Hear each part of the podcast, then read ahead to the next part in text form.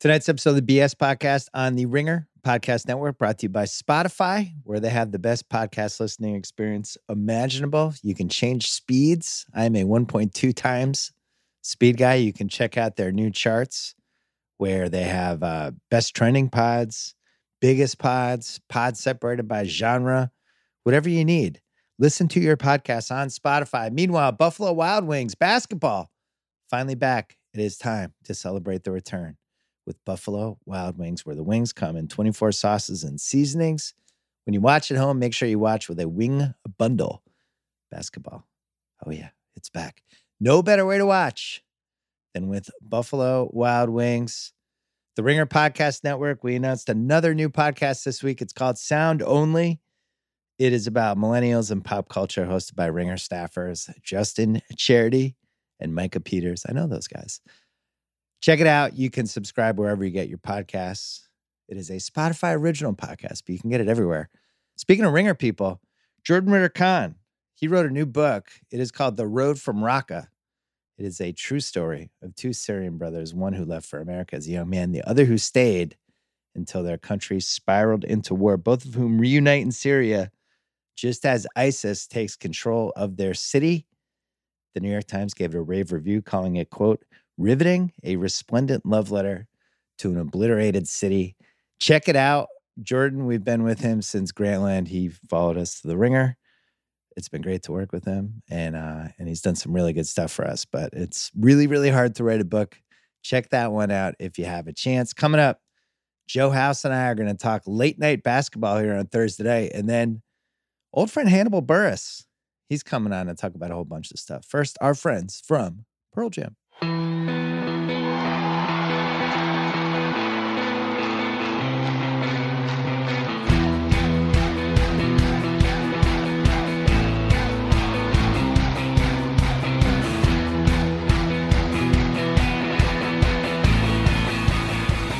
All right, if you missed it, we did two rewatchables this week. We did uh, The Sandlot and Teen Wolf.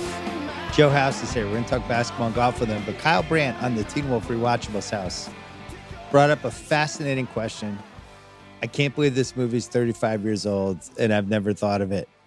What college would have been the most likely college to go after and get Teen Wolf his senior year? Which we, because we threw out Jerry Tarkanian, we threw out Rollie Massimino. Yes. Um, I, I was suggesting Yes. Denny Crum, Louisville. That was right around the Pervis Ellison time.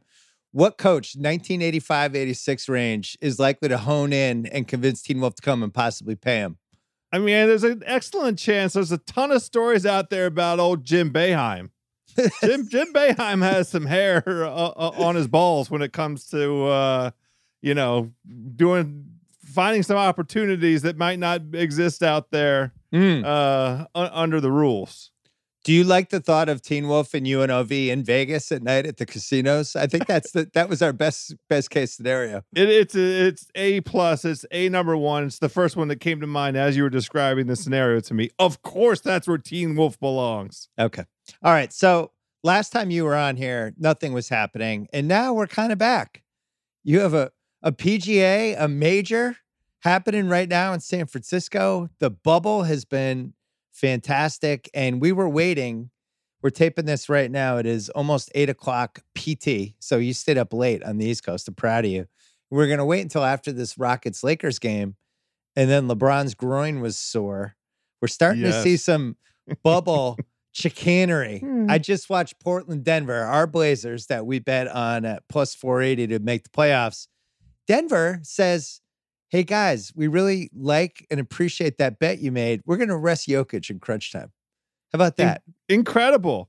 They, you know, Denver um, was kind of poised to maybe take a run at, at the Clips in the in the two hole, and this game was a crucial game for that. And they played hard. I thought that Denver intended to win that game tonight. Well, I think what happened is they maybe were waiting and seeing how that Mavs game was going to go. Okay. And if the Mavs beat the Clips and then they had a realistic chance to get to two, I think they go all out. I think once the Clips won, what's really going on here is they don't want the three seed because they don't want to play the Clippers in round two. And they don't, I think I don't think they want to play the Rockets in round one as the sixth seed. So it seems like they would rather get in that four spot and potentially play the Lakers in round two. That's the only reason I can imagine why you would throw away this Portland game. There's no other explanation. It is kind of weird. I, that sounds like too much, um, you know, machinations in terms of of you know w- what what. It's too early in this in the bubble right now to be scoreboard watching, isn't it? There's still too many things So- that can happen. I thought that, but um, was talking to a couple people today, and one of them was saying, "Watch Utah and Denver, the lengths they're going to go to try to not play Houston in round one." And I was like, "Really? There's like four or five games left," and that was one. And then the other one was was um, the Mavs today. That was a big game because that was their chance to knock the Clippers to the three seed, so they didn't have to see them in round one. They can't beat the Clippers, and they went all out in that game 100% balls to the wall game seven and it didn't matter the clips still throttled them so i actually don't think it's too early we only have like four or five games left depending on what the team is i i'm surprised that denver thinks that they would have a better chance if they were in the four spot if that's what they were thinking I, I I don't know. I mean, I can't, you know, try and make any sense out of it. Denver, as much as anything, to me, looks like they're just relieved to have ten guys that can suit up and play. You know, you you asked me uh, coming in to think about a couple um, angles for the bubble. One of the angles that I've really enjoyed over these um, first handful of games is like these revelation guys. yeah Guys like Michael Porter Jr., guys Right. like TJ Warren, guys like uh, Gary Trent Jr., you know, kind of second tier below the, the radar guys who are stepping into this very unusual set of circumstances and, you know, doing really good things for their teams and, and creating, uh, you know, opportunities for the teams that, that maybe didn't exist pre bubble. I had this for later, but let's do it now. I was thinking about wild card guys for these teams because Great. I think one of the cool things about this whole bubble and the situation we're in without home court advantage and the fact that nobody seems 100% happy with their team except for Toronto is that each guy ha each team has kind of that guy that is is weirdly going to determine their fate even though it's not their best player or their second best player. So the first guy I listed was Porter Jr. and I don't know what Denver does with that because you know, I think we would both agree the ceiling of whatever team they has, even if everybody comes back, I just don't think is a team that can make the finals. And I, I, you know, all due respect to them, three seed wherever they land, I just don't think they're as talented as the Clippers and the Lakers. Porter is the wild card guy for them because they can play him in the bubble. It doesn't really matter if they're three, four, five, or six. There's no home court anyway. They're going to make the playoffs. The reps that he's getting in these games when they get to round one, you know, he's going to have seven games under his belt of being the number two option on a playoff team. He's electric. We He- we've been, I, and, and you know, this was a complaint during the regular season that uh, Denver fans and NBA fans were levying. Mike Malone, everybody saying, "Why are you sitting on MPJ?"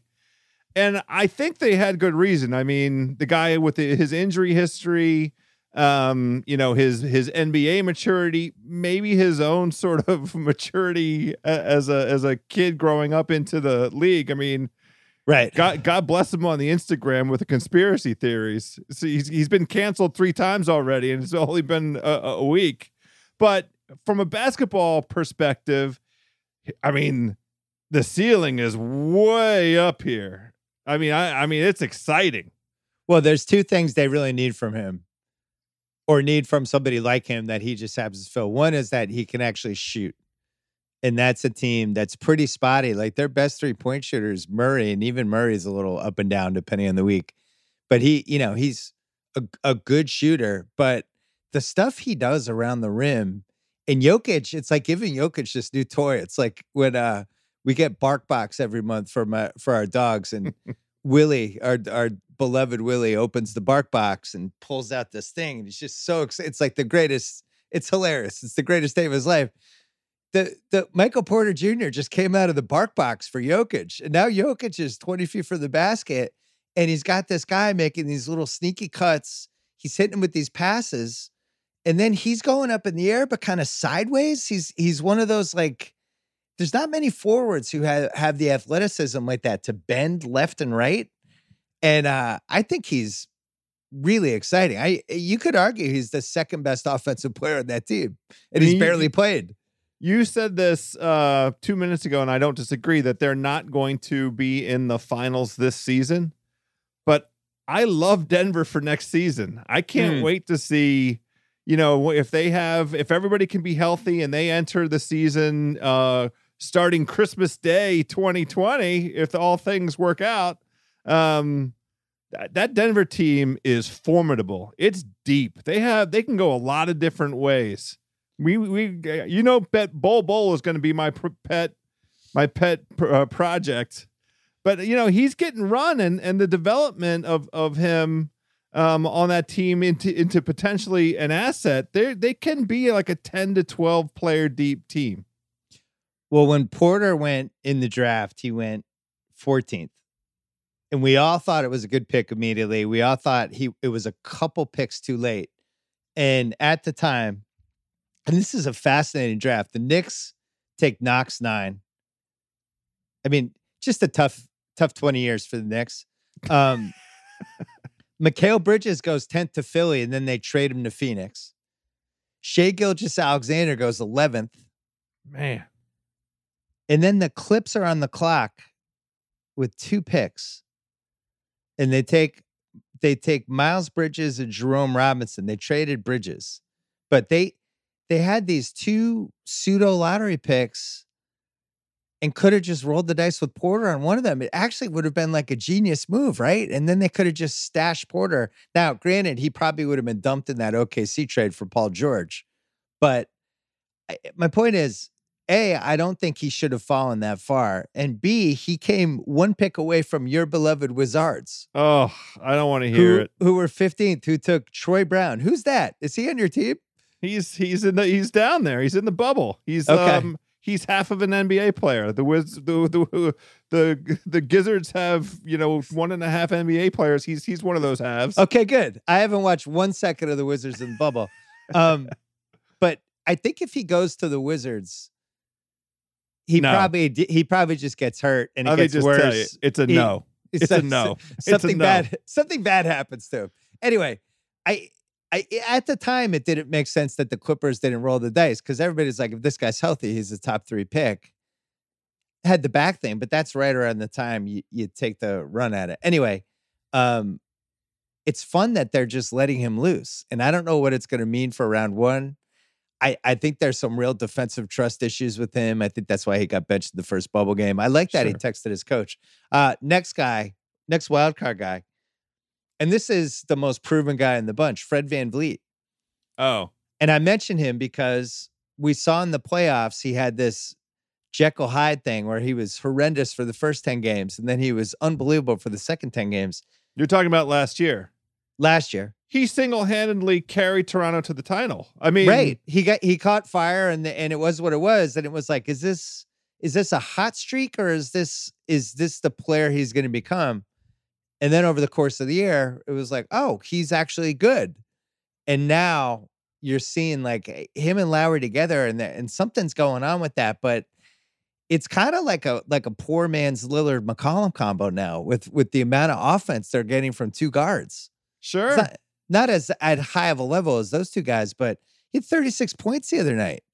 I mean, he could fill it up. This is this is the thing with him, and he's been doing it. That this is why before this started, you, me, and the cuss um, talked about you know sleeper teams that we like that could really make a mark in these playoffs. And I just love Toronto, and and he's a big part of it. And they've really um, demonstrated uh, all the reasons why I thought that they had a chance to to go. They're just mature. They're a mature team that plays confidently. They know who they are, and they just go out. You know, in in some respects, I feel the same way about Houston. Funny enough, I wow. think Houston's looked well. I think that they they've been playing like serious basketball. They've been playing true to their identity, right? right. They're, they're they're making this small ball thing work, and they have been daring teams to to to you know punish them. And weirdly enough, teams have gone on stretches of punishing them and then they go away from it. Milwaukee is the biggest example of this. That Milwaukee Houston game should have been concerning for Milwaukee fans because, well, well I, look, the, the, the, the solution was to give Giannis the ball in the post, and they did it a bunch of times in the fourth quarter, and then they stopped doing it. And I don't know why they stopped doing it. Yeah, I'm with Milwaukee and the two LA teams. I'm trying not to overreact because okay. I think their destiny going into these playoffs was secure. Plus, no Bledsoe. Yeah, I did. I, I, I don't mean to suggest no, no, an overreaction. To, no, I don't think one thing you said in there wasn't an overreaction because I thought the same thing watching it. I've said it before in the podcast, and the Bucks fans get super mad. In these tight games, Giannis is the best player in the league for the first 47 minutes of every game that last minute, I'm not sure he's my number one pick for I'm down one, create a shot for me. Right? I think that's a very fair thing to say. I, I think I would pick five to six other guys before him on that list. We're down one, make a play. I think what makes him special is what he does over the course of the game. And he's the best player in the league. I'm not arguing anything otherwise. He's the best. But that last minute of the game, and you see it with Portland. It's one of the reasons Portland has been such a special bubble team. Like Lillard has gone five other levels beyond, and he the guy was already great anyway. I'm, I'm starting to wonder, um, you know, could he beat the Lakers in round one? Could that team actually can really give them a conversation? Let's hold that thought though. Um, Fred VanVleet for Toronto. I guess we, let's go to Portland really quick. Gary Trent Jr. would have been my wild card guy, but I don't even feel like he's a wild card. The, guy, okay. the guy's money. He's 27 money. Every yeah. time he shoots a three, I'm going again. We Priscilla and I raved about him on Sunday night's pod. I don't I don't think we even have to rave about him anymore. I would switch the wild card guy. I'm I'm I'm putting Gary Trent in cement. he's good. I'm good with right. Gary Trent. You're good. All right. Uh not in cement, Zach Collins. And, oh, okay. And there's an interesting thing with him and Nurkic together, and you saw it tonight in the Denver game, where he's just a really good basketball player. I'm not sure he's a good, like, actual talent basketball player, but in se- in the terms of I know where to go, I know what to do, I'll make the extra pass. You give me, you know, a three on two, and I'm about to go layup. I'll sneak one into Nurkic. He he does some some really high IQ things that if you're looking at what's their best five, and I don't think you and I think Melo should be in that best five. If we're talking like a game four, a game thought, seven. I thought you were going to give Melo the wild card. I really thought that's where you no, were because going with I don't, one. I think in crunch time, I think they have to go Nurkic, Collins, Trent, and Lillard and McCollum. I don't know if Melo gets out there because of his defense. Okay. But I maybe it'll depend on the matchup. But right. the, the thing with Collins is if if he can play with Nurkic and not kill them defensively, because he's constantly on some sort of mismatch. Now I'm getting offensive rebounds. Now I'm getting tip ins. Now I'm getting little sneak passes. But on the other hand, he's a, he's a guy you can watch on the wrong night and you think like, oh my god, that guy sucks. Um, what do you think of Zach Collins?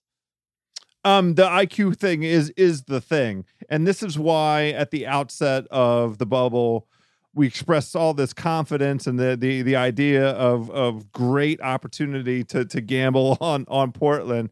Right. And you know who thinks um is going to give the Lakers some trouble? Charles Barkley has been saying he he he said before that anybody played a game that Portland was going to get in and that Portland he's saying just flat out that Portland's going to beat LA. He's just saying it now. Well, we've we talked about this. We've had multiple texts about this about it's it's in a lot of ways a worst case scenario matchup for a team that gets the one seed and then they have to play portland who might be the third best team in the west has these two guards that they're going to have a lot of trouble matching up with. I guess the key is that the the blazers have nobody to guard lebron. They yeah, have bodies to throw at davis but the lebron thing it's basically trent Carmelo and the worst player in basketball, Mario Hezonja, and that's what they'll be throwing at him. You you said not to to overreact, and and I'll um I'll agree to do to to subscribe to that. But the Lakers are the worst offensive team in the bubble right now. They have their offensive uh, efficiency is is last. I mean, there there's a whole bunch of of uh, stats with where they're dead last in all kinds of uh, offensive categories. I did hear that Rondo arrived today. Oh wow. and I don't know what that means, like how how far out um, he is in terms of clearing um, first the COVID test, but also I don't know where it, where his rehab is, stands. But the fact that he's arrived, that that's important for them, I think.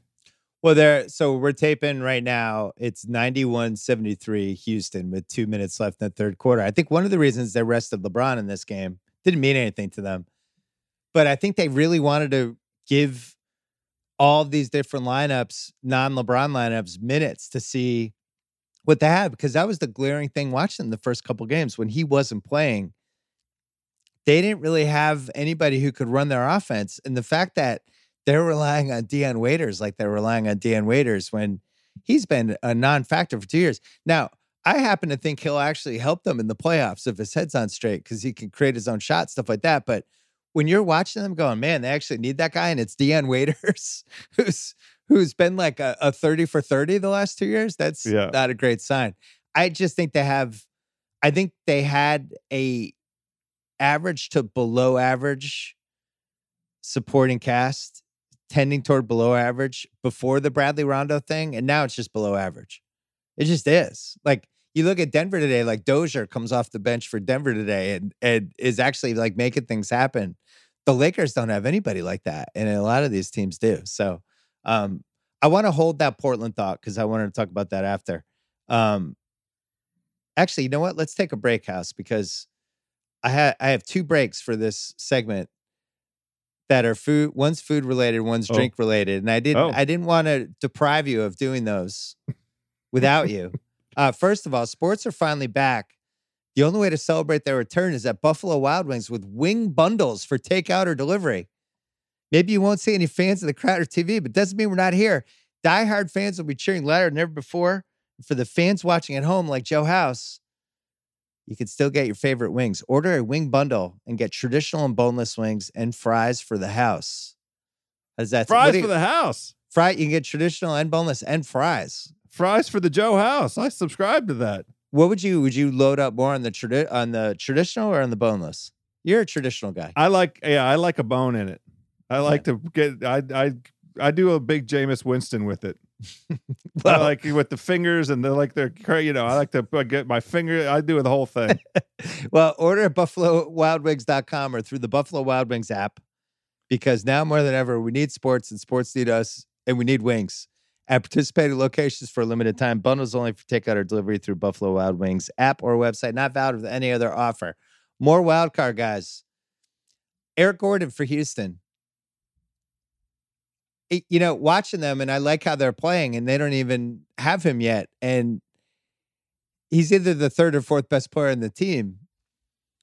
I don't, I'm not ready to talk myself into Houston yet because I'm still not sure this is sustainable with this small lineup. And we saw them wear out right before the pandemic, but right now they look really good. And you add him to the mix. Uh, we'll see what happens. Kuzma, I think, for the Lakers Has to be Kuzma. because of the, you know, he's basically a 31% three point shooter. But if he jacks that up, the, his ability to play D, Yeah. he allows them to play Davis at the five. You play Davis, LeBron, him together with Danny Green, and then whoever to guard the other team's point guard. That's probably their best lineup. I agree with this. They that's don't- the, tonight Kuzma starting and getting the minutes that he got. That was important. I think. Yeah. Well, they're down by 18. Um, I have I have two more because the Suns might make the playoffs. And we were impressed post suspension with DeAndre Ayton. And that there were real signs of life with that team and with him. And now in the bubble, watching him and that team just seems like they they have kind of fallen into place. The the Pacers win today. They they were only favored by like I think a point. The Suns and, that, and they had went on a twenty-one nothing run at, at one point. The shocker is that Cameron Payne is a competent backup. That guy I thought was, I mean, remember him on OKC? We, have been he waiting. He was horrible. Some and people have been waiting. he's turned into like a tallish Smith. But Ayton, have you watched Ayton? He looks like a legit big man, kind of Nurkic but uh, you know, a little more athletic, but just kind of long and big and and a problem.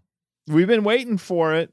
uh, for a, a while now, and and maybe this is the thing that will um, help him advance. You know, making the leap. We've been waiting for sustained, consistent. You know, because he's got the talent and he's got the right head coach. Uh, the the entire Sun story to me is about Monty Williams and Right. what a what a difference. a Um, you know, a guy who has both like the, he's he's kind of a um a young team whisperer in a way, and and Mm. it, they're they're a decent mix, right? It's they have young guys and they have a couple. That's you know Rubio at the helm is not um you, you know that that sets a, a, a kind of uh He's an a adult. veteran yeah a Yeah. veteran kind of presence i don't is dario saric an, an adult on this team i mean i No. I, I, don't know No, Bain, Baynes is though. Baynes is an awesome teammate, yeah yeah beloved Um, Celtic.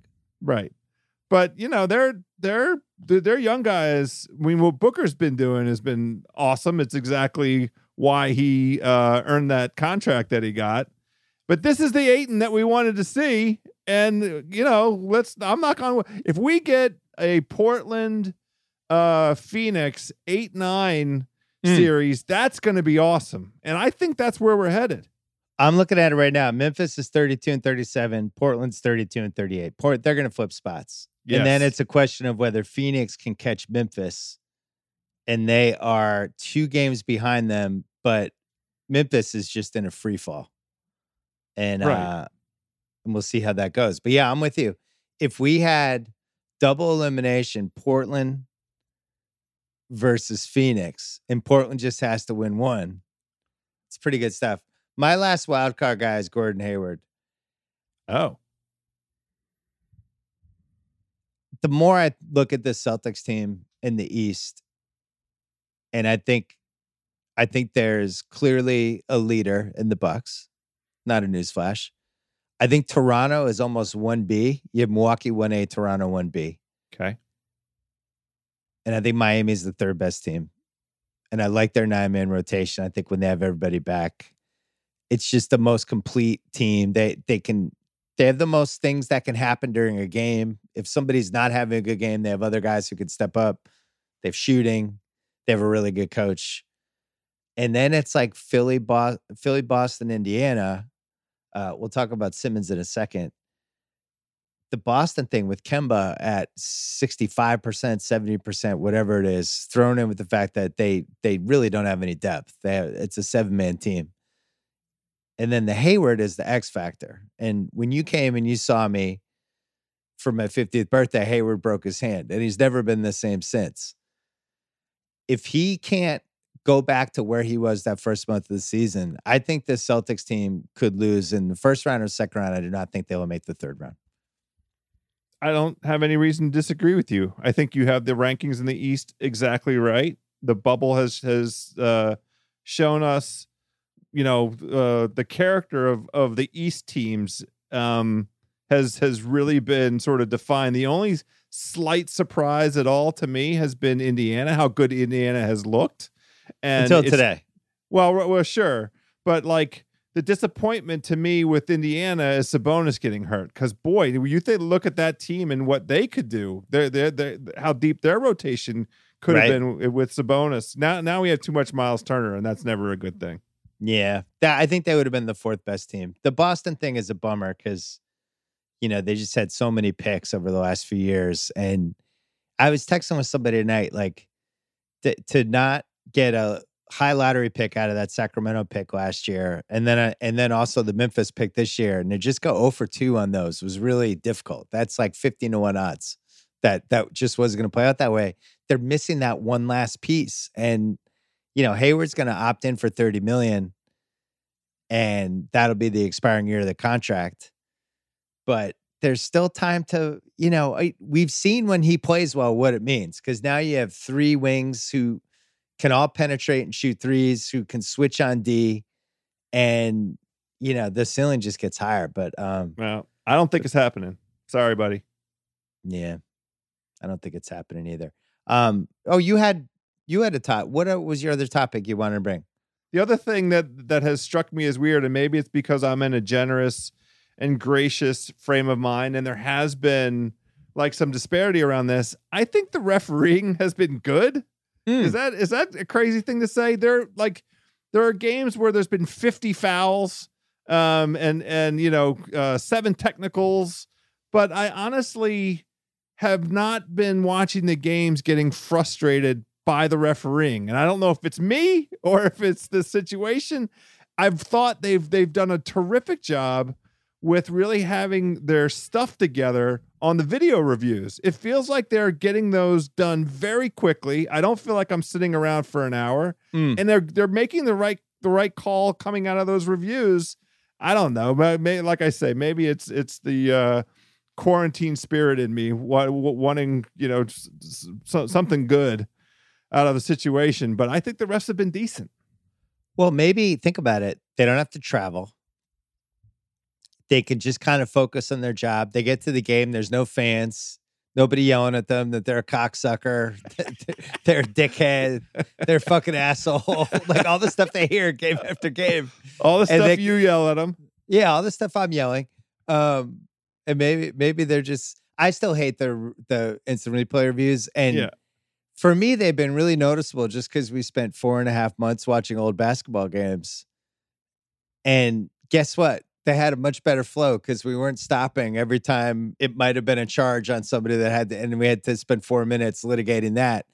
I would just rather we didn't have all that stuff unless it was, you know, did that three happen before the shot clock expired, stuff like that. I still think we should have it for that, but we, you know, when we're litigating, if we're slowing somebody down to one one hundredth of a second to see if he was still kind of moving during a charge, Yeah, what, I, are we, I, what are we doing? I know. Block What's block point charge. I'm just saying, setting aside the No, I- I policy get question. I get what you're saying. I think they've done a good eff- job of making it eff- effective. It, it hasn't felt you know drawn out. All right. Well, that That's all. that was Those are my ni- angles. that's the nicest thing we're ever going to say about the referees. So, one of the true joys we had for this bubble basketball, one was the plus 480 Portland bet, which has been really fun to root for. And I feel like I'm actually a Blazer fan at this point. I've watched every minute of all of their games. I'm really into it. The, the Portland soccer moms, we were finally on the right side with them. Yeah. They should be ecstatic. We love this team. We are rooting for them. I mean, Yeah. you, we are Portland fans. We're watching every game. We're in the minivan with you guys. We're, Yeah. we're cheering. We're, me, we're, we're eating orange slices. yeah, we're wearing Rip City jerseys. Uh, the the other joy of the bubble for us was was Philly self destructing and losing in round one, and then all hell breaking loose. And now I feel like we've been robbed because Ben Simmons is hurt. And now if if it could go one of two ways. One, they're still gonna suck, and everybody be like, "Well, Ben Simmons got hurt. We better give Brett Brown one more year." What's it? No. But to be fair to Brett, you know, he Oh he lost. I mean, that might actually happen. Or there's going to be some Ewing theory potential, and Philly will overachieve without Ben Simmons. Either way, I like the way it was going, where it was just this completely broken team. It was pretty clear none of them were happy. It was just heading for whoever they played in round one was going to beat them. I feel hurt, House. I, I really feel you. robbed. It, it was going to be much more fun to watch them uh, self combust. The the one of the truly shocking experiences post bubble watching Philly. It is as though they hit a pause button in March with every one of of the issues that that team had, chemistry issues, uh, uh, approach issues, strategy issues. All they did was hit pause and freeze time. It was like a freeze frame. They all stopped and, and didn't move. It's like playing the game freeze as a little kid. And then, you know, whatever it is that you say when you're allowed to be unfrozen again, that's how they entered the bubble. Like they they didn't do one thing to like well, all the stories. Ben Simmons is power forward, all, all Shake Milton is point guard. It was all garbage. It was all nonsense. They look terrible. They play no defense. And this is the thing with Simmons that makes me think that the um I don't think there's a, the the Ewing theory potential isn't high because he's so important to them defensively. Well, and That he seemed like so he seemed like the one guy that gave a shit. I agree. I agree. Well, it's it's too bad, and it's too bad for Sixers fans because Brett Brown will be like, Uh, you know, uh, losing Ben was a real problem for us, and uh, you know, it's he's a he's an all star. He's a tough guy to replace. You know, and we just gotta all chip in. And it's like, no, you guys were losing in round one, no matter what happened. I also just like Ben Simmons, and this is another dumb injury for him, which is uh, which is too bad. Anyway, um, I have that. I have you know, we keep calling a big three Lakers, Clippers, Bucks. Out of respect to the Raptors and everything we've seen this season, Yep. Let them in. don't we have to say with four teams? ca- Four, I think like eight teams can win the title, just because I think this is going to be a bizarre playoffs with a lot of injuries and no momentum, no home court, all that stuff. But at the very least, I think Toronto, out of respect, should be mentioned now. They're the defending champs. They, Yeah. They they uh treated this season. They you know who else has had basically the you know a, a Finals MVP leave the team and come in and and treated the season with with perfect you know honor. They they're, these guys have um pride and they're playing with pride and I I just love it. The chemistry that they have. Nick Nurse is awesome. Masai is awesome. I I just I am so impressed by them. Yeah, Nick Nurse is clearly the best coach in the league right now. He has the best command of his team. He does the most interesting things every game. Offensively, I think they're the most fascinating team. I think he maximizes every guy. And we were talking about them earlier. The one point we didn't make was every guy on that team plays really hard. Yes. They don't have like the the floater guy, the oh, I wonder if that guy's gonna show up. There's nobody on that team like that. Everyone shows up every game.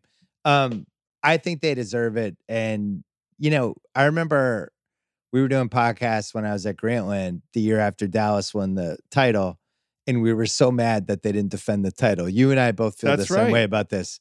I think if you win the title, you have an obligation to defend it. And defend the title. you know, who agreed with us Michael Jordan during all ten hours of the Last Dance. Till you lose the title, you should be able to defend it. And I, I think the way Toronto's defending it is great. Last thing I had uh, basketball wise was just this Portland thing, which we've talked about before. But, you know, Barkley was double down on it tonight with them being able to beat the Lakers. It's not as far fetched as people think. And there's been situations, you know, in playoff history where a team built around two great scoring guards like this, you know, could just kind of catch fire for a few rounds like the way they're doing now. I think it's important to mention the reason they look like the best team in the bubble is because they have the highest stakes out of anyone in the bubble right now. Every game is a game seven for them. And they've played, you know, I think the hardest consistently. I, I forget who said the other day that Port oh, Van Gundy said at the end of Portland, Houston, that he thought that was by far the most competitive game he'd seen in the bubble. I agree. You could, both teams are really sophisticated playing defense, all that stuff. So it's easy to get carried away and be like, "Oh, Portland's the best team in the bubble." No, they're they have the highest stakes in the bubble right now. With that said, it's a nice matchup for them against the Lakers. Yeah, the, It's a team that has a bad backcourt trying to stop a team with a backcourt that scores 60 to 65 points a game. That's a bad thing for the Lakers. It just is. it, it's it'll be really fun to watch if it comes to pass. I mean, there's still a whole bunch of things. We're only really a week into this, um, and there's still a whole bunch of stuff that can happen. Uh, and I'm, I'm going to knock on wood. I don't want any bad things to happen to de- derail this, but um, you know the the thing that Portland has in front of it when we finally get to that playoff moment is Anthony Davis, the MVP of the bubble. I mean, holy cow, has he been unbelievable? Yeah, but think about it though. If let's say he goes for 38 and 17 every night, I still think Portland could beat them. Mm.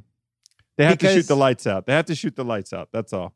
Well, fucking they Dame, can. Had, Dame had 12 threes today. I know. I get it. They can, but they have to do that like for for seven games to win that series. We're gonna move off of of basketball and not talk about the disappointment that is the Dallas Mavericks. We so can much do that. smoke blown up their ass. That team. We can do that really quickly. I just wanted to mention the Toronto Portland finals odds are like 125 to 1. No chance. 125 to 1? You said finals. Like they're not gonna. The the Toronto. I like Toronto. Toronto is not the the side of this equation that I have a problem with. Portland beats the Lakers and plays the winner of Utah Houston round two. Okay. You don't think they could beat Utah or Houston? They can, but it just it just takes a lot. It just takes a lot. And Can then I give you beat- can I give you the dream scenario for the Blazers? All right. Turn By the, the, way, they were camera in the. Western Conference last year, the finals. Turn the camera on. This is a ringer social media breakout. Portland beats Phoenix. First of all, Portland goes 8 0 in the bubble. Portland beats Phoenix in the double elimination game. First game. They get them the hell out of there. Round one, Lakers. They upset the Lakers. They knock the Lakers out. Too much guard scoring, too much everything. One of the big upsets, one of the biggest upsets we've had last 25 years. Next round, the Houston Rockets, who beat the Jazz. We get a rematch of Dame versus Westbrook, which eh, clearly they don't like each other. You could feel it the other night in- in that thing. I love We it. get that whole thing going. And then you get in the final round. This is where it becomes a problem Clippers, Blazers, where you Yeah. have two of the best swings in the league going against Carmelo, Garrett, my, our guy, Gary Trent Jr., our hero, and the worst player in basketball, Mario Hezonja, with a little Anthony Simons. That's one of the biggest mismatches. So they would oh. need they would need somebody to beat the Clippers before round three. I think would be so they would need like a miraculous Denver win or I don't know. They need Yeah. some help. Not Dallas. Maybe this isn't a social media breakout. That well, Uh, they, they also lost a game already. They're not going to go 8 0 in the bubble. before um before you talk about the Mavericks, can I offer you a beverage? Ooh, I'm thirsty. As the as the original light beer, Miller Lite has always been there to bring people together through Miller time. But in a world where you can't always be with your people, Miller time might be a moment on a Zoom call like we had recently with our Holy Cross friends, a quick porch beer with your neighbor, masking up for a socially distant hangout outside, whether you're toasting to friends near or far. Great taste, always close by. Right now, enjoying a Miller Lite with friends looks different for everyone, but staying connected is just as important. You can vouch for this. This was my beer in college. well, not only that, but like, uh, goes great with chicken wings. We were talking about chicken wings a little earlier. Yeah. Miller Lite's Oh, a- yeah. a, terrific chicken wings beer. And you know what else? It's a great beer for the golf course. Miller Lite is a Ah. terrific golf course beer. You're so right. You could you could have a, a number that I probably ought, ought not to say on the on the podcast uh, over the course of a round, and Two. you know just yes yes sure two that's the number Well, and just great really taste. have a nice time. great taste. Only 96 calories, 3.2 carbs. However, your friend, you and your friends are enjoying Miller time this summer. You can have the original light beer delivered. Repeat, Ooh. delivered. Ooh. Forward slash BS and find the delivery. House just made a noise with his mouth. Find the delivery options near you. Celebrate responsibly. Miller Brewing Company, Milwaukee, Wisconsin. 96 calories, 3.2 carbs per 12 ounces. What did you have to say about the Mavericks quickly? I'm just disappointed. I'm disappointed. You know, they they they had this problem in the regular season of not being able to close out games. If the game was in certain number of within a certain number of points, um, they they had among the worst records. They were in the bottom three in the entire league, and they didn't do anything to address that. And we watched them lose their very first game against Houston, up seven points with 43 seconds left You might have was a wagered on this. And when it was a terrific game, I was so I'm so mad at them because I parlayed the over, and at the time that I bet on it, it was 230 and a half, the point total uh, uh number, and it and they uh, they combined for over 300 points. So the over was the lock of the century, but I parlayed that with a Dallas win, and everything about how they played and how they matched up with Houston was so sensible, and they looked so good. And then there was four minutes left in the game, and the ball stopped moving. Doncic is is is forcing stuff. They're taking bad threes. Only he and Zinger touched the ball. Only him and Porzingis. Those are the only two guys that touched the ball. I was I I understood how Seth Curry missed a, an 84% free throw shooter, missed a free throw that would have um iced Yeah, the game with it. five seconds left because he hadn't touched the effing basketball in in in in 10 minutes. So I'm just disappointed. That's all. It's too bad because they can't beat the Clippers. No chance. Zero when we- percent chance. when we get to round one, that's going to be in every parlay we do. is going to be Oh, the Clippers because Yes. we've watched this. It's just for a variety of reasons. It's it's the kryptonite team for them, and uh I'm with you. I, you know, I really like how Porzingis has looked. me too. I need to. I need to really think about whether he makes sense with Doncic Oh, as a combo. wow. Whether that's the right person to be the number two for him. I feel like it really is. I think they they are very complimentary. Well, I think you want you want everything open for him the same way like what Houston has done with Harden and Westbrook, where they've just they basically cleared it out so you, they can just operate and get to the basket. And Porzingis is a seven foot three guy. You want him near the basket, but then they, they have him out 26 feet away. And it's like, is that the best use of him? He doesn't play near the basket. What, well, what, but what you want him near the him? basket. I Well, they have a guy for that. That was Delon Wright. No, but you want like inside outside.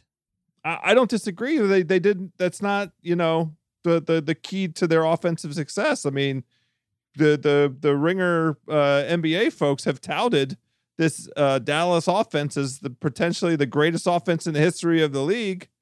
Yeah, they, but they- that's they, that's don't really re- have an inside out. that's regular season stuff though. I'm, I'm talking about when we actually in a playoff game and you're and you have to close with three minutes left and you see what you saw in that Houston game. Where it just they- becomes Luka spread out one on five and Porzingis is 26 feet from the basket. I'm not I'm not sure that's a winning recipe, but anyway, uh let's go to golf quick. Okay. So by the time people listen to this tomorrow, the second round will already be happening. I don't want to spend time talking about what happened in round one with golfers, things like that. But let's talk a couple things just that we noticed with the course. You covered a lot of this on Fairway Rolling, which has been excellent with you and Nathan Hubbard.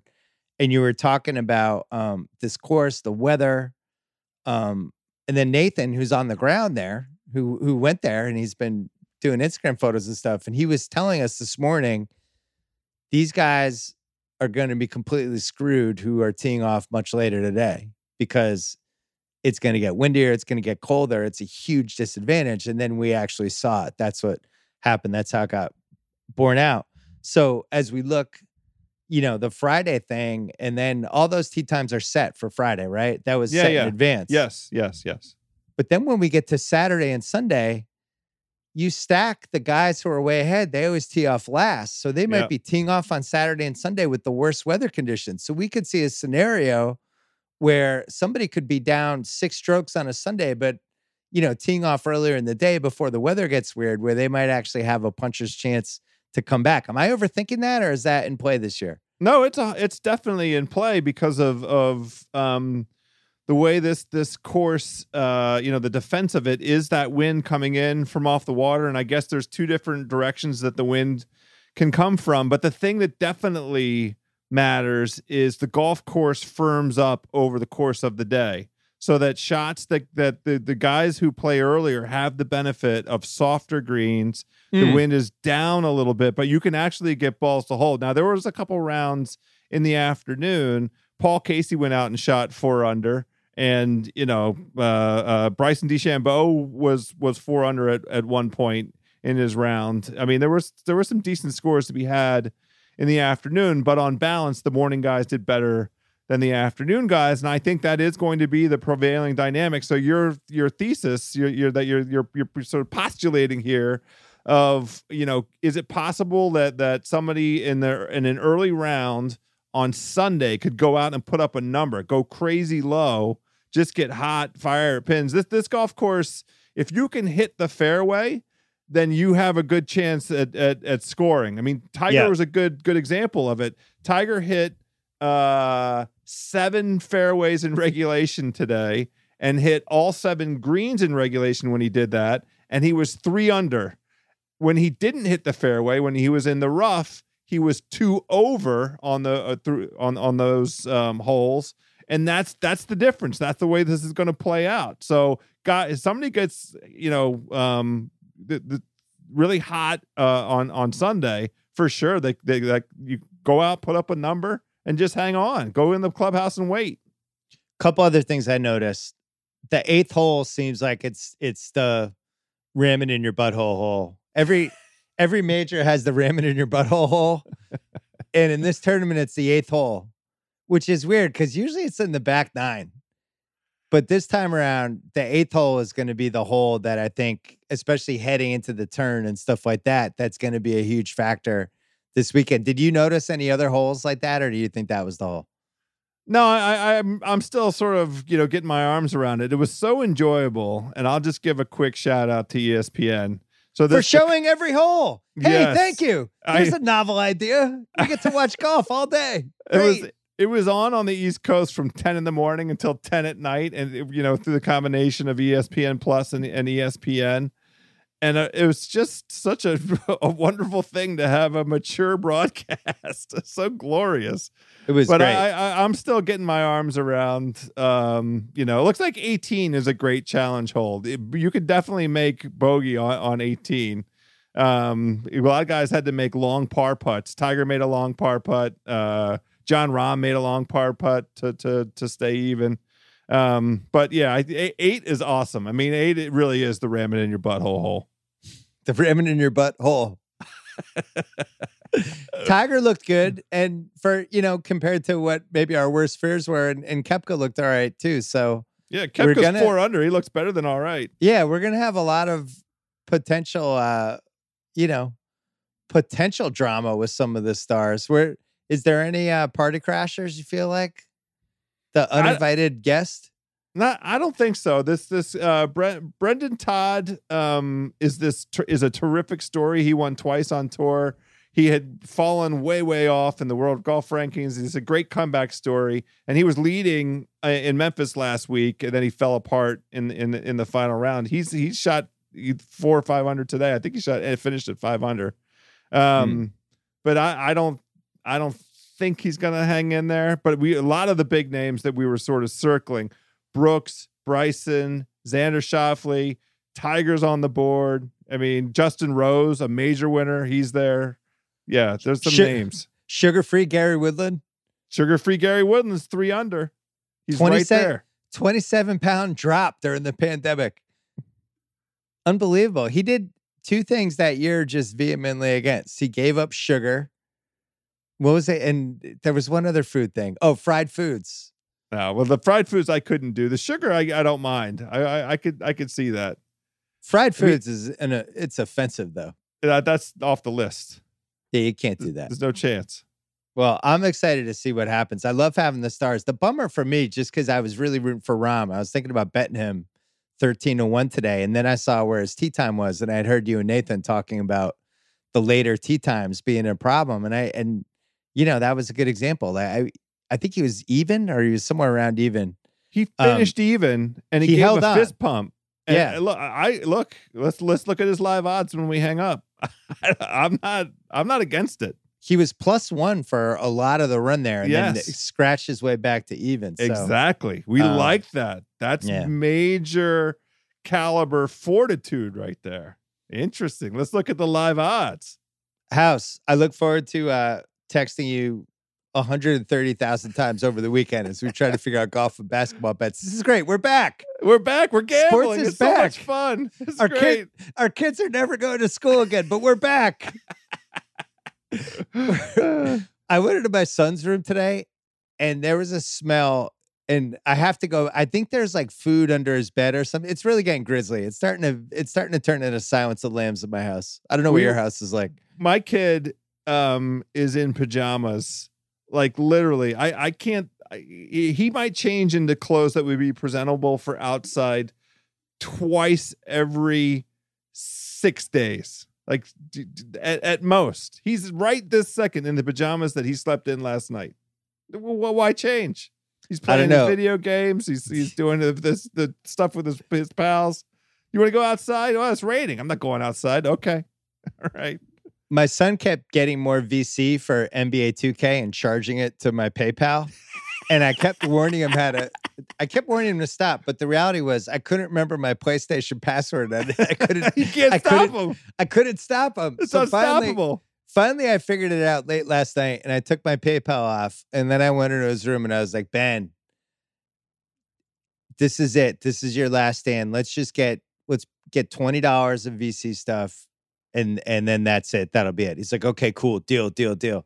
So he puts it in and then it said you had no funds because I had already taken it off. And I was like, ha ha ha, you got nothing. You have no job. You have no money. You're not getting any VC stuff. He's got a broken foot. You're a dick. Well, he threw he threw his controller at me. I'm sure. That sounds like Ben Simmons. I called him a broke cripple and I walked away. It's getting tense in my house.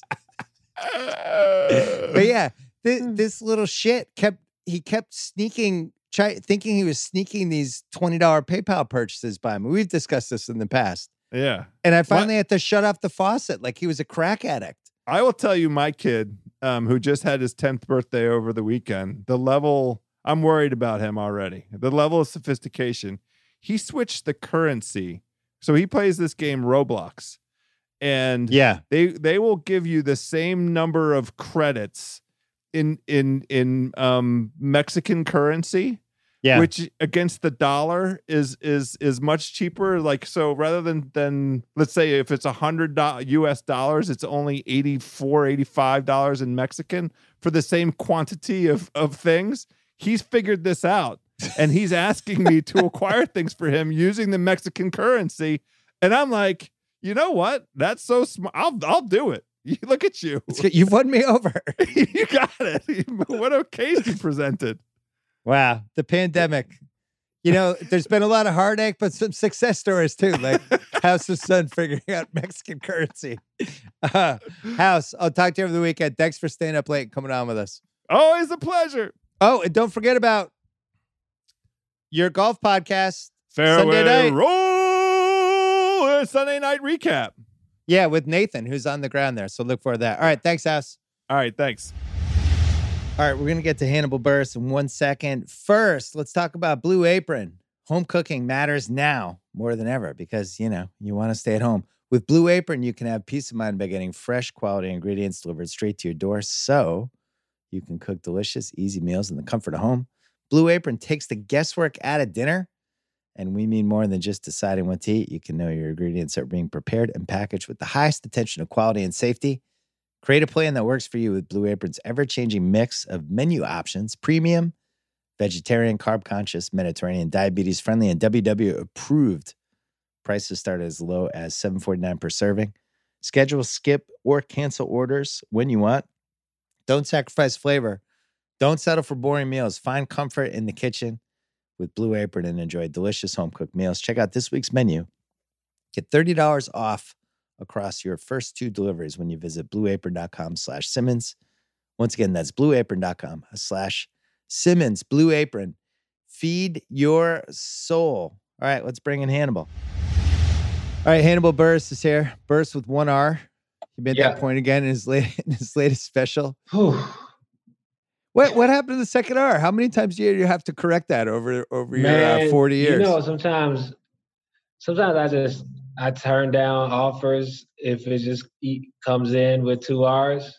yeah, it's a good for- sign. It's a good sign to stay and away. it's not and it's not about scale of it. I a, a couple times I've let it slide, but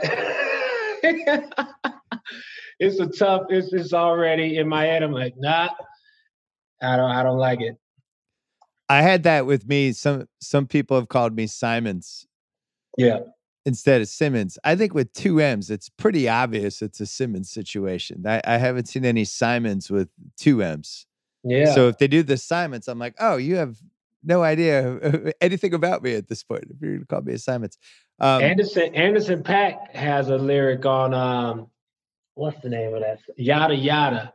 yeah, And it's well now if they if they forget the dot, I'm charging double for the purchase. like and so I I don't charge double, I just kind of ignore what came in. what have you been doing during the pandemic? We're heading into next week. Will be month. We'll we'll finish month five on Yeah. August 11th. It's it's fucking crazy. Um, now being home, it's been it's been nice to to get to this zone and and, and be home. And I, I played tennis the other day for the first Ooh. time, but I played just you know it was my first time, so I said let's just just just keep it alive. No, don't worry about regular rules. Let's just you know we just getting a sweat out here. But that was fun. Uh, I play video games, NBA 2K. Uh, I, I saw that. I wanted to talk to you about that because Yeah. that's been a lot of my summer as my son who really got into it over the last couple months. And I just have a million thoughts. I was just talking about my podcast the other day, these Galaxy Opal cards and these GOAT cards that they give to people who weren't as great as, you know, but in my opinion, didn't really totally deserve a superpowers card. But now the guys coming into the draft who aren't even NBA players yet, like James Wiseman has like a Galaxy Opal card and he's better than Hakeem Olajuwon. oh, like, what are we about that- doing? That, my team stuff. Yeah. I can't. My brain can't grasp it. I've been in there on. The, I've tried it, and then I was just. I didn't. I didn't get it. I. I, so I I know that that means that they're they're good, and you could assemble players, but I that mode hasn't grabbed me like that. But I. They shouldn't be giving rookies that much that much clout. Well, it's basically yeah. like it's like a scratch card mentality. You know those scratch cards that they Oh, have like gambling. 7-Elevens? Yeah. So you have to like that they especially get people like my son, because my son's always like, Dad, can I have can I have twenty dollars? I gotta buy VC for the new goat packs. And so they're praying, and it's like, oh, the only way I can get this LeBron whatever card Yeah. I buy these packs. So then all these all these kids are trying to get the the packs, which then they can sell on this whole little weird ecosystem that they have, and it's it's it's a it's a time suck. But you have to honor it because it's your son. You can't because he this is his sports thing, and you at your you know collection and everything. So you're like, yeah, here's the money. You can't. Well, especially during the pandemic, because Yeah. I just feel so bad for my kids because it's like, you know, my daughter's 15, my son's 12, and it's like they they can barely see their friends do anything. They can't they can't be around kids their own age, really. So it's like, you know, you end up being a little lax. Yeah, man. You gotta get them kid get get their friends tested. Get their get them a, a tested crew. Like this is the tested crew. We just hang out with each other. Don't let nobody else into the crew. You'll be monitored. You know. Yeah. So just for yeah, that your friend group. we kind of have done that. We have a, like a couple families that you just kind of make choices. I'm sure you've done that in your own life where you kind of Yeah. look around, you're like, I trust these eight people. I know they're Yeah. not going to be like uh, at some secret rave until They two in the morning, yeah, crammed into like 300 people. you- yeah, you don't seem like you're a rave pandemic person. And you, we just, you know, we roll the dice. I think we should have to list the people in our life publicly, almost like when uh when sports do like there's an expansion draft and they protect eight to ten people on the team. Yeah. I think everyone in your life should know whether they cracked your circle or not. You know, it's a, it's like a weirdly insightful moment on what your relationships are. It is, it is, but it's some folks that, you know, I think now it's some folks you don't even think about that you would have in your circle if they if they popped up out of nowhere. You're like, oh, Mm. oh yeah. Oh, I forgot about you. You forgot about you. We should we should hang out. You're def- you're definitely not reckless. What so have have you because you released this comedy special on YouTube, which was Yeah. excellent. Thank Miami man. Nights. Um, but I'm and I'm sure you were working on that during the pandemic. But now what happens? Because I, I want to go back to the special in a little bit. But now it's like, all right, we we're at least in this for five six more months. How do you be you? What do you do? I've been um, just working on different concepts and and ideas. I started doing this one, you know, it's me and a couple other comedian friends. Uh, it's called News Overload, where it's some news, but it's just also just conversational, and we're framing it in the news. Uh, so those, these type of ideas that we could do remotely, and and I started a game. I used to gamble a lot, so What? I started a podcast with my uncle uh, called Splitting Tens. Uh, he used to be a dealer at, at Chicago area casinos for a while, so he has some insane stories, and it's kind of that's a really wild perspective to view life from. Is from the side of the dealer, you know, watching people lose a couple hundred thousand and, and seeing just you know the emotions. And so working on that and just trying Wait, to hold, hold on. Wait, Yeah. can we can we pause that one? yeah. Let's, I want to talk about splitting tens. Okay. I had no idea you were doing this.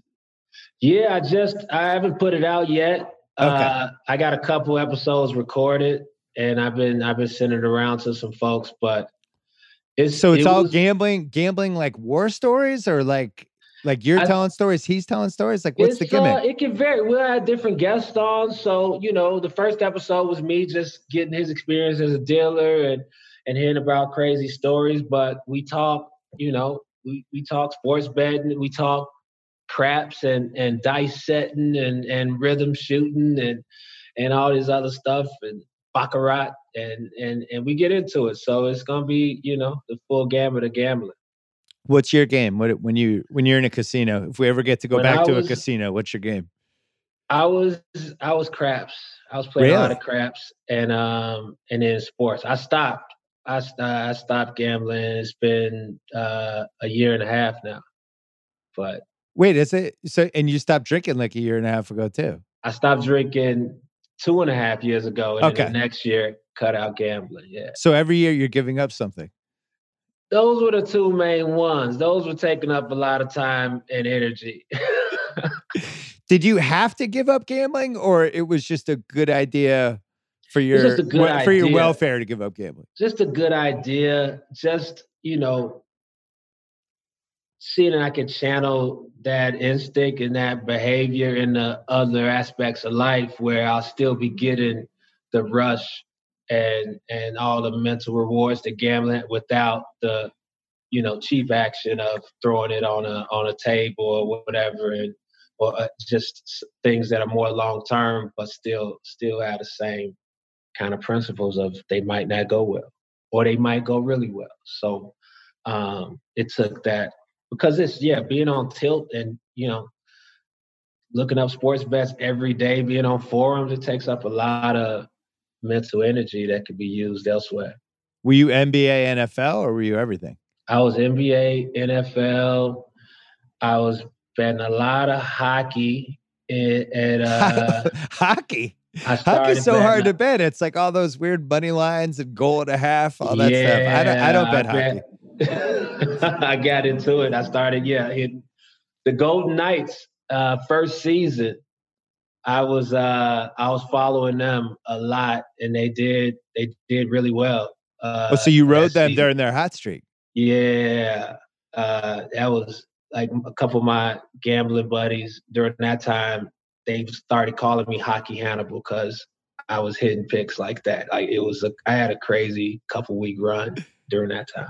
That's unbelievable. I've always stayed away from baseball and hockey because baseball has the weird pitching lines, and I, I've just never understood how people make money on those. Then hockey, especially because I had King season tickets for three, four years, it's just so random. They're just skating around, balls are or pucks are bouncing off somebody's leg and going in, and somebody's winning in double overtime, and it's like I can't handle this. Well, that those hockey, those uh, empty net goals could really they Ugh. really change. That's where you a lot of times you'll make your puck line on that empty net goal, and and then they'll be up two, and and uh, yeah, tho- those. There was a classic one in uh we're taping this on a Monday. There was a Portland Celtics game. Portland was plus four.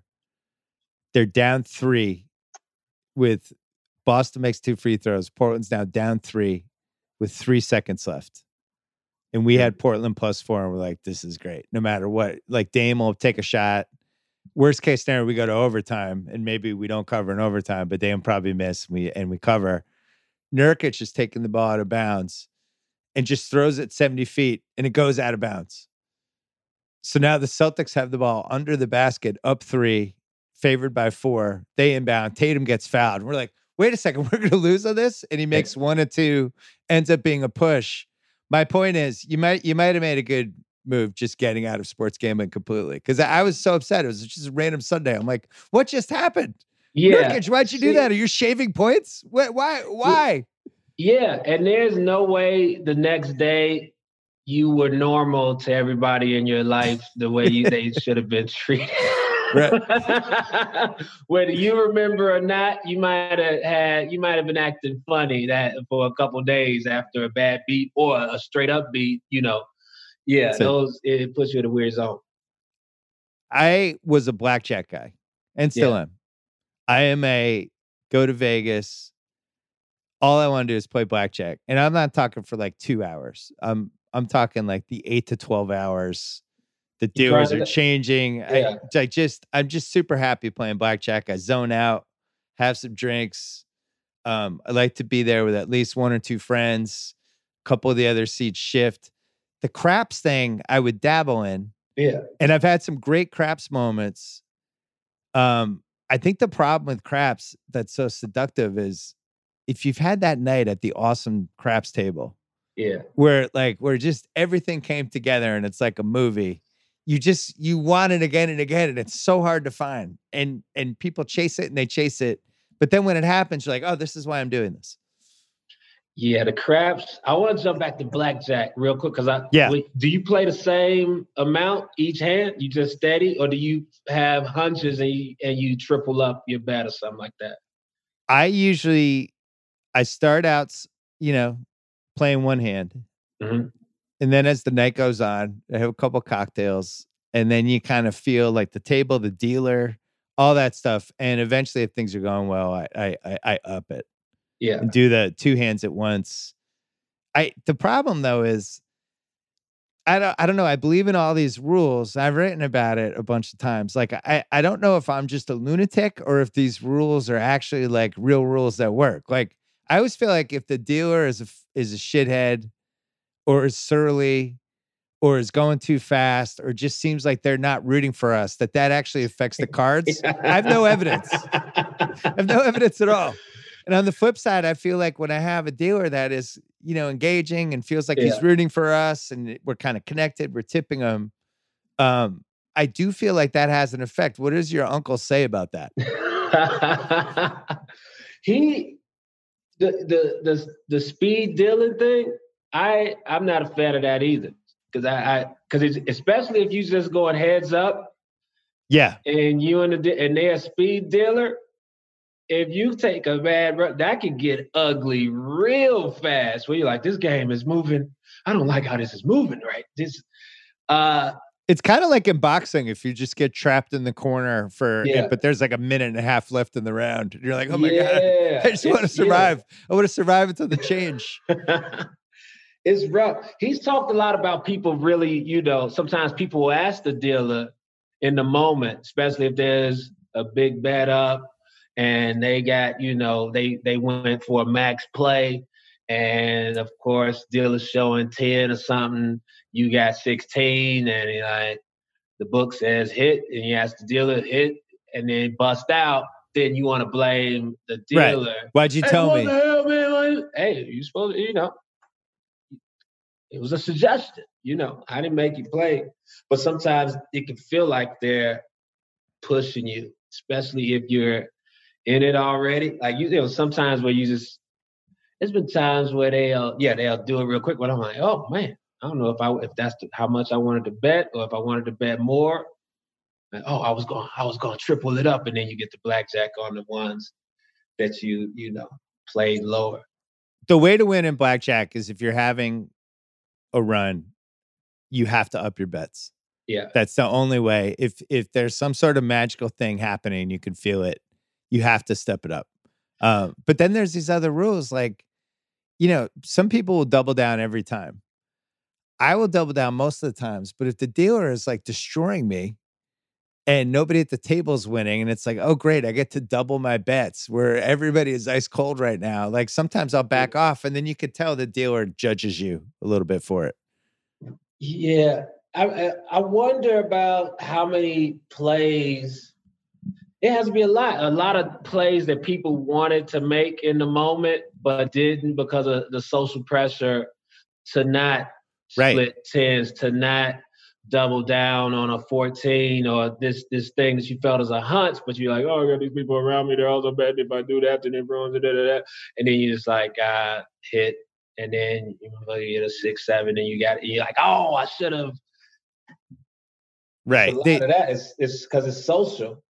People don't want to do things that aren't socially acceptable. I usually like sitting at third base because I like to see the cards before me, and I and I also know that I'm not going to fuck up at third base because if you have that person in third base who's who's just doing weird shit and screwing up the whole hand for the table, it can shift really fast. Has has anybody ever like tried to like fight your uncle, or like been really mad or thrown chips at him or like flipped out in any way or no?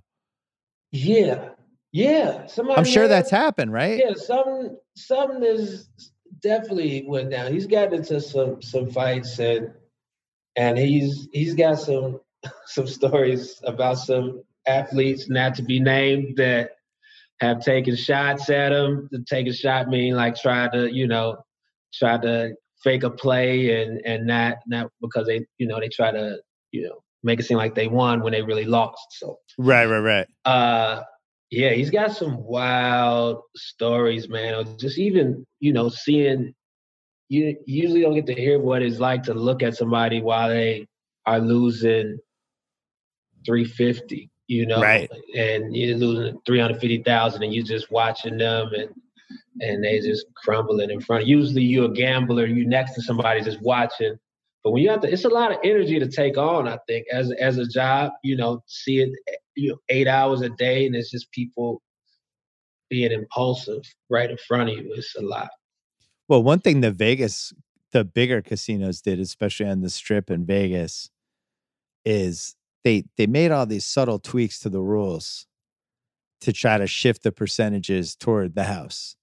And Vegas was turning into a place where you almost had to find a little bit off the beaten path casinos that had the old school odds, right? Three to two blackjack. Um, Yeah.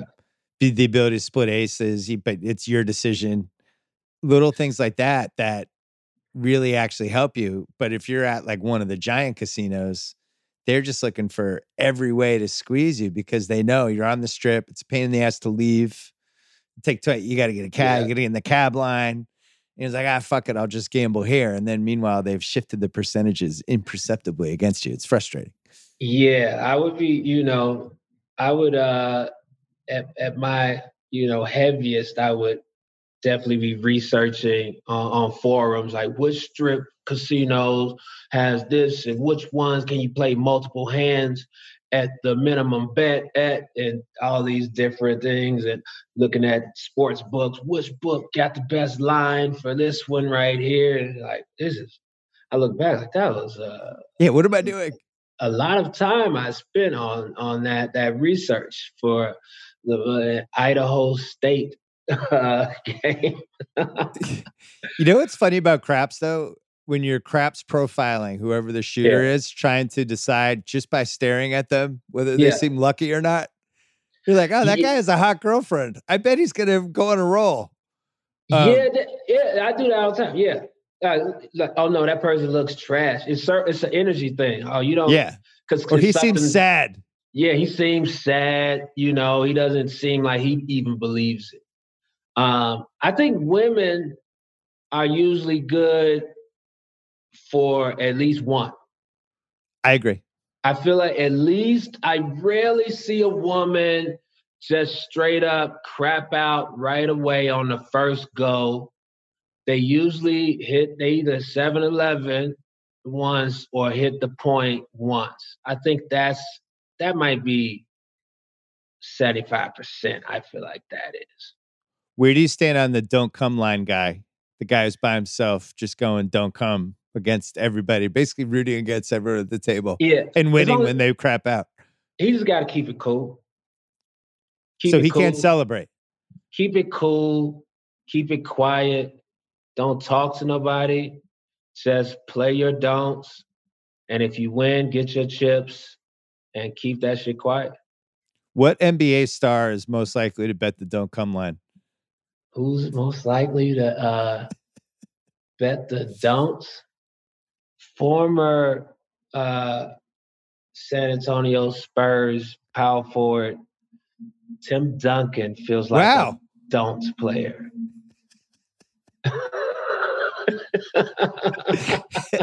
it's probably somebody that's incorporated uh, advanced metrics in their own game and all the data. Because the reality is, don't come is probably a better way to bet. It's just Yeah. not fun at all. It's it's It's the most fun. antisocial thing you can basically do in a casino. Yeah. And and it, it's it's gotten adversarial with me and other people sometimes if I'm shooting, especially if I feel like I'm in a hot zone Yeah. and I'll throw I say you need to take your money off that shit, man. like take it, take your money up. And then there's been times where I made them have to pick their shit up, and they're kind of stubbornly going for the don'ts, and you hit like three in a row. You're like, pick your shit up, dog. It's gonna be a mess right here for you. And then he's like, "What? We're not. Why, we're not going against each other. We're going against the house. What the fuck is this? Right, I'm right. arguing with this other dude. This other. yeah, you didn't need more rivals. Isn't that the enemy? He's not the enemy. Yeah. I also like when you, when you're on a when you're on a roll, and then somebody kind of shows up. They hear like there's some applause or some excitement, and they show Yeah. up, and they start throwing bets around. But you're in your role. You, They you, slow you're in it your up. groove. It's almost it's almost like you're a you're a jump shooter. You've made a few, and then this dude's coming in, and be like, hold on. I got to spread my shitty ten dollar bets into twenty places and knock you out of your momentum for thirty Yeah. seconds. I hate That's that why- guy. Yeah, that's why I don't like blackjack solo, but I like to have a solo craps table Mm. because then you can really get in your rhythm, you know, and start shooting for numbers and like it's times where I really am just shooting for six eight and feeling it and calling it and it's and it keeps on, you know, it keeps coming and shit. So I that's why I like solo and I um right next to the to the stick person for the shortest distance from there to the wall. What's that guy's name? The stick person. It's Stickman. there's. Is that what he's called? Yeah. I never knew what the actual job title was for that. It, the reason I'm talking about this so excitedly is I, I, you know, it's we're in month five of the pandemic. I would love to be at a casino playing blackjack and being around the action. I don't even know when that comes back. You know, there's Uh, there's a lot of like video poker. It seems like happening right now, which just is not as satisfying. I know a couple folks has been to Vegas.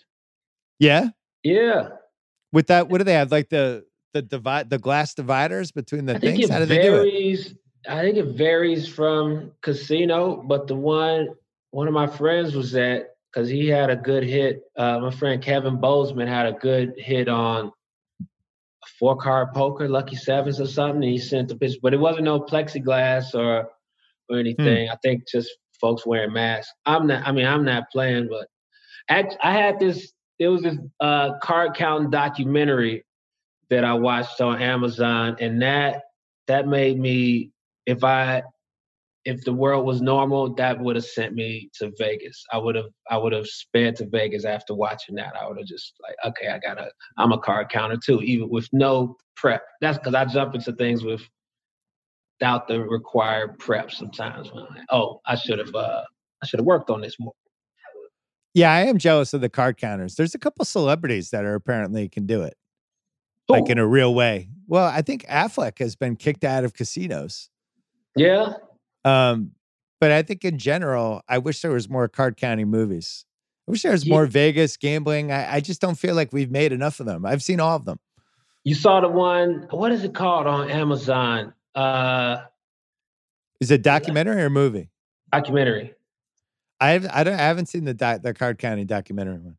It was it was pretty good. It's uh Inside the Edge. It's called Hmm. uh, a professional blackjack adventure.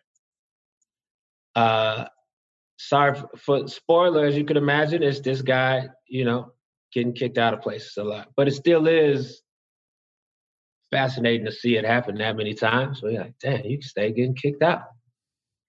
It's in a way, it's a badge of honor. It absolutely. If they're like, nope, this is not what we we can't do it. We can't do it with you here.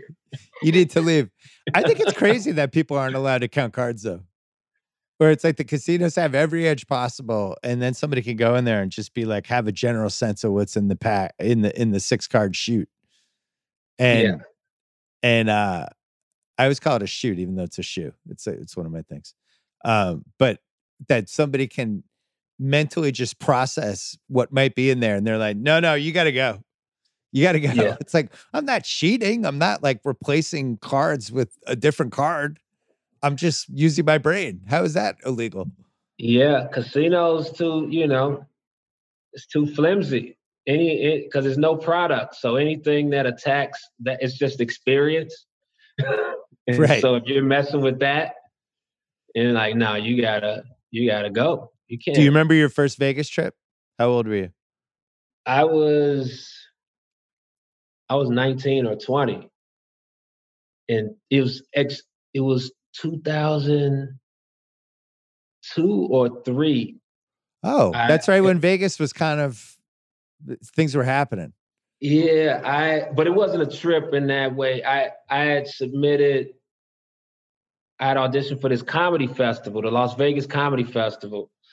I was going to school in Carbondale, so I auditioned in St. Louis, hour and a half away, and they had a college comedian category. Uh, I had only been doing comedy a year or so, and so the prize was that you get to go- to Vegas and perform in this comedy festival. That was my first kind of time flying for comedy. Uh, and so I played a little bit of blackjack at like 10 bucks or uh, maybe two $10 hands. And I was underage. And I, and so I lost the second hand. I think I lost both. I lost the second hand. And since it was 10 bucks and I was 19, 20, I went, damn it. And, and like, oh, he must be a kid. And they, as soon as I said, damn it. And like, can we see your ID? And I like, oh, no. They, they put me out yeah, after that outburst.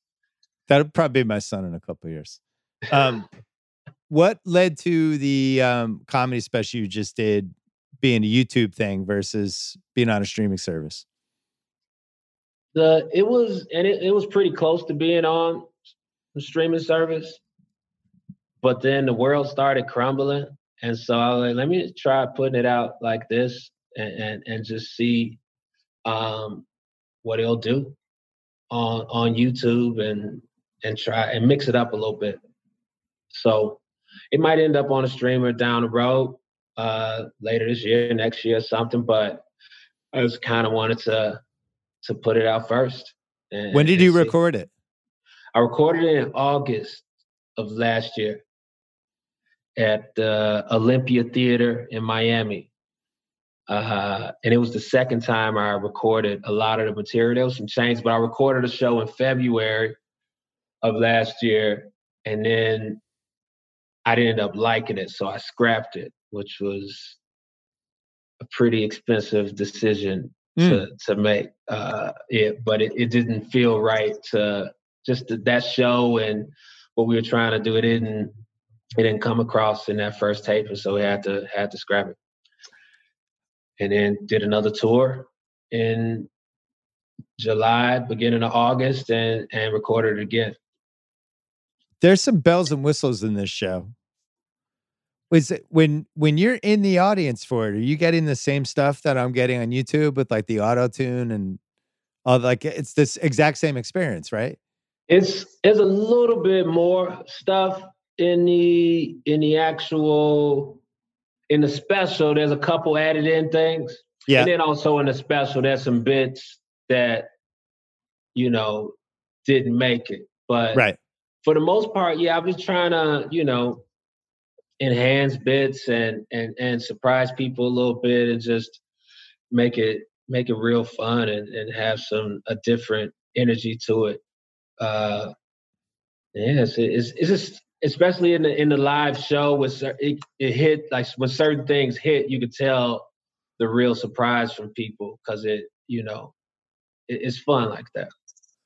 I really enjoyed it. It was one of those all of a sudden you were saying goodnight and I was like, wait, what? I, I thought I had like 10 minutes left. Um, the last 20, basically last 20 minutes or so of the special, you talk about how you got arrested Yeah. for uh I guess what was it called? Drunken disorderly conduct. Disorderly, disorderly conduct, BS, intoxication. Yeah. Um, and you just lay out the entire story in painstaking detail Yeah. um, with you know your take on everything, but you're using pictures, you're using uh, video from the TV coverage of it, and all the uh, all the misreporting, the background of the cop, who then he has some shady stuff pop up, and it's just laid out. It's like it's like a 20 minute, um, basically a verbal assassination of the entire experience. It was really good. How much time did you put into that? Uh, I mean, I started doing the material probably right after that happened. Uh, that was in December 2017. And so then I had a show in Chicago around New Year's Eve where I pro- I told a rough version of it.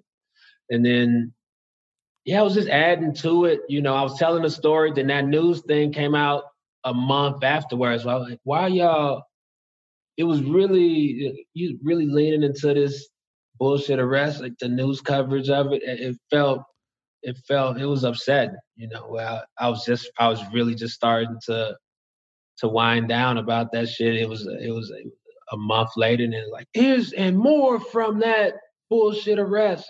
Like, right. Damn. Uh, so yeah, it took a you know, and still always tweaking it and figuring out different parts. So over the course of a couple years, got that together.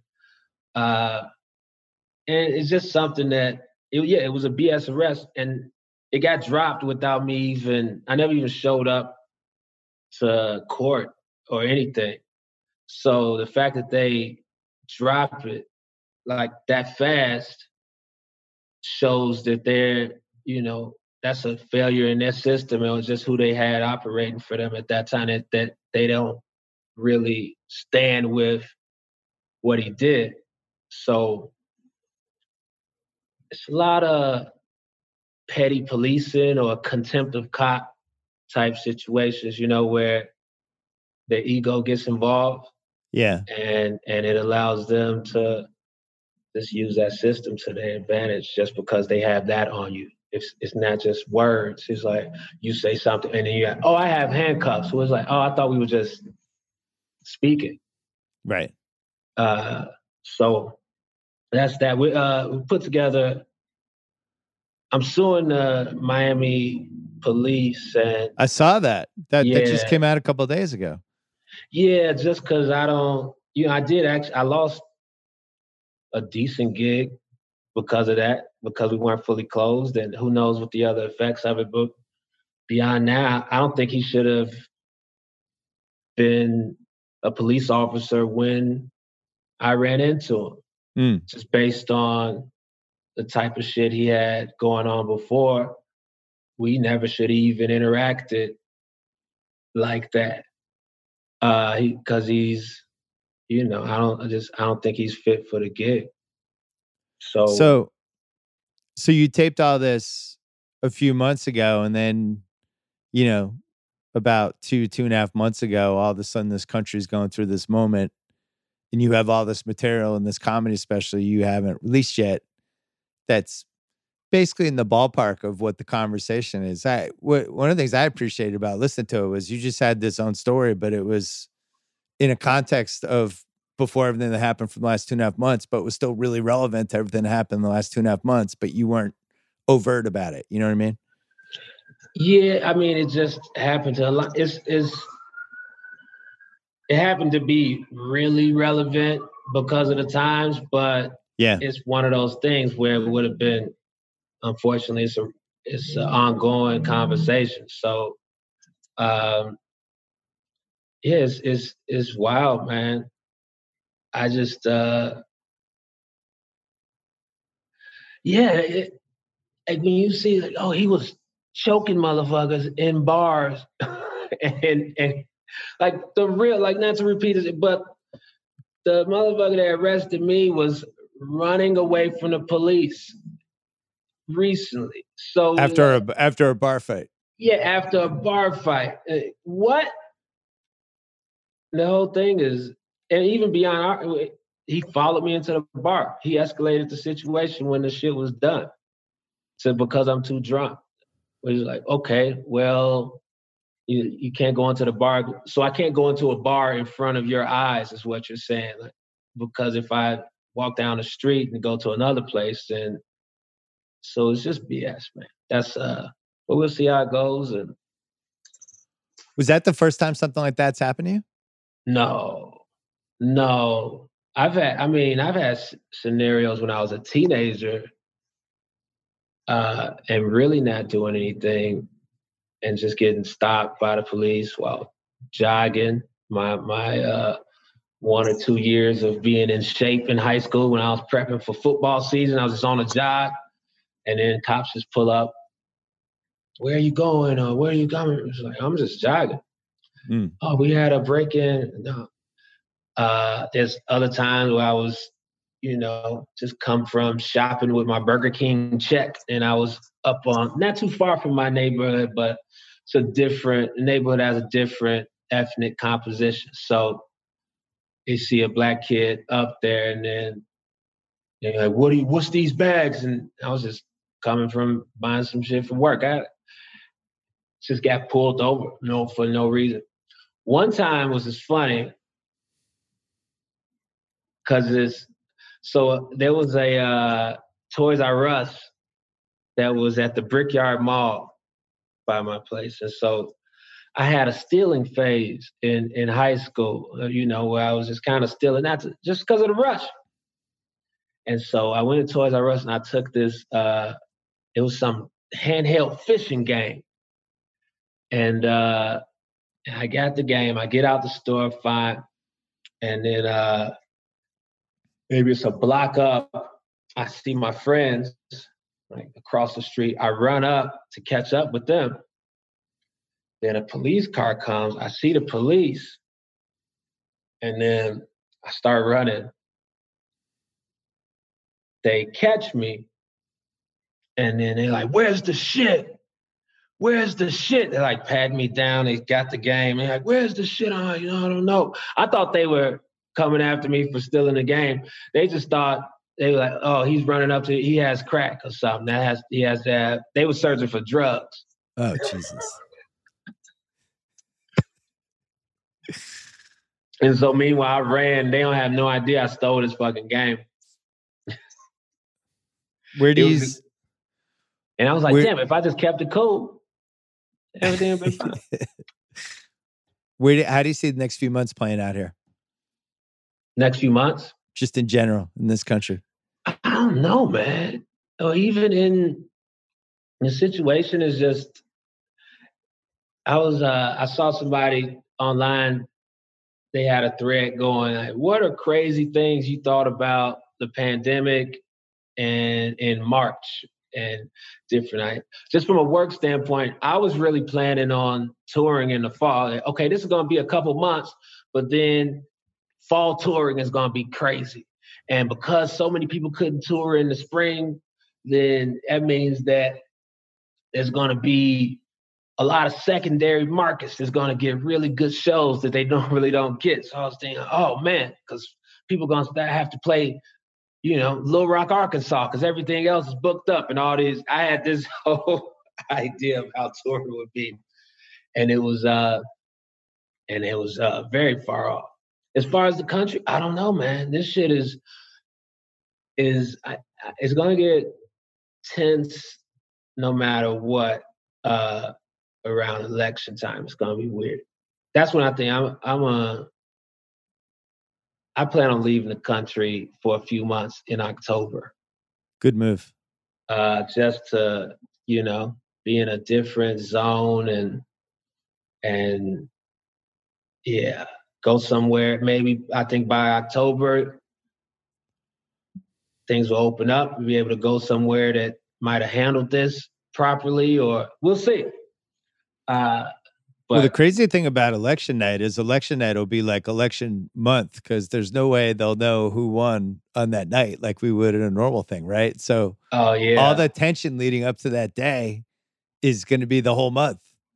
Yeah. And then even if he loses, he's not he's not going out smooth. Now he'll say, yeah, he'll say something shady happened or there was a miscount, all that stuff.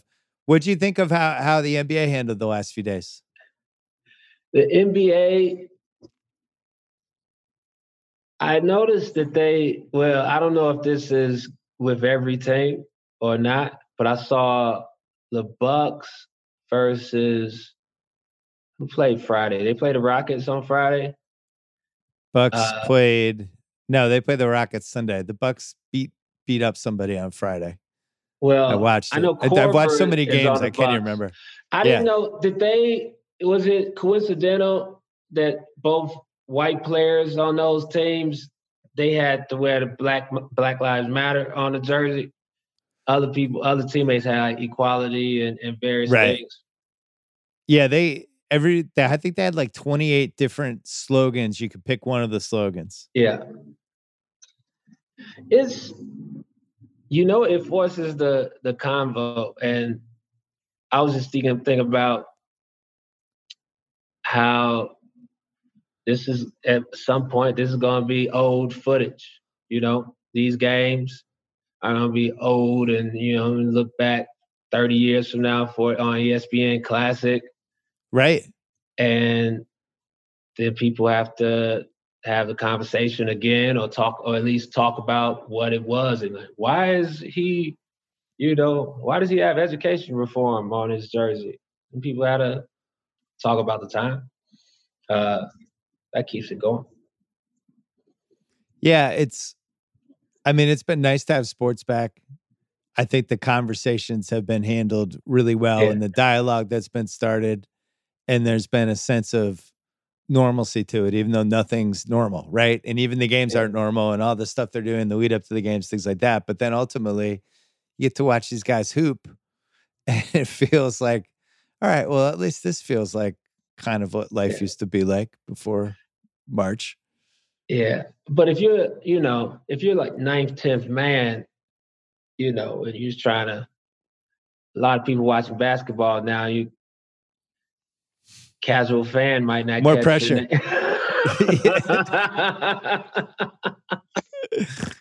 or you to get dunked on with justice on your jersey, or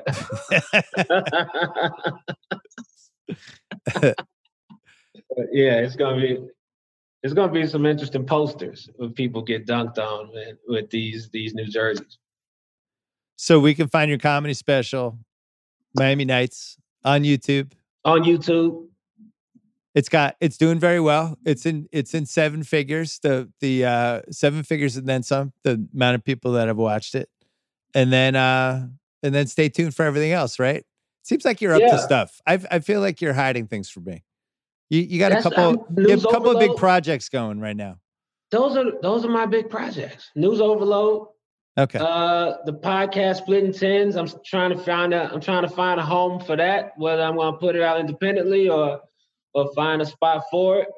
Uh, and yeah, just that's those are the main thing. I, don't, I haven't uh and 2K. And you've won 70 straight games in 2K. two apparently. K. Oh Allegedly. yeah, two, yeah.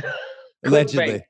I'm trying to new. I'm trying to like just really goofy level of clickbait for my YouTube channel just to see how that process goes. And then now, since you know stuff is locked down for 2K21, now I'm already planning video gaming with with with my friends and with my like. Okay, if we're gonna do a team, are we gonna do this series? Oh, let's do a video a week.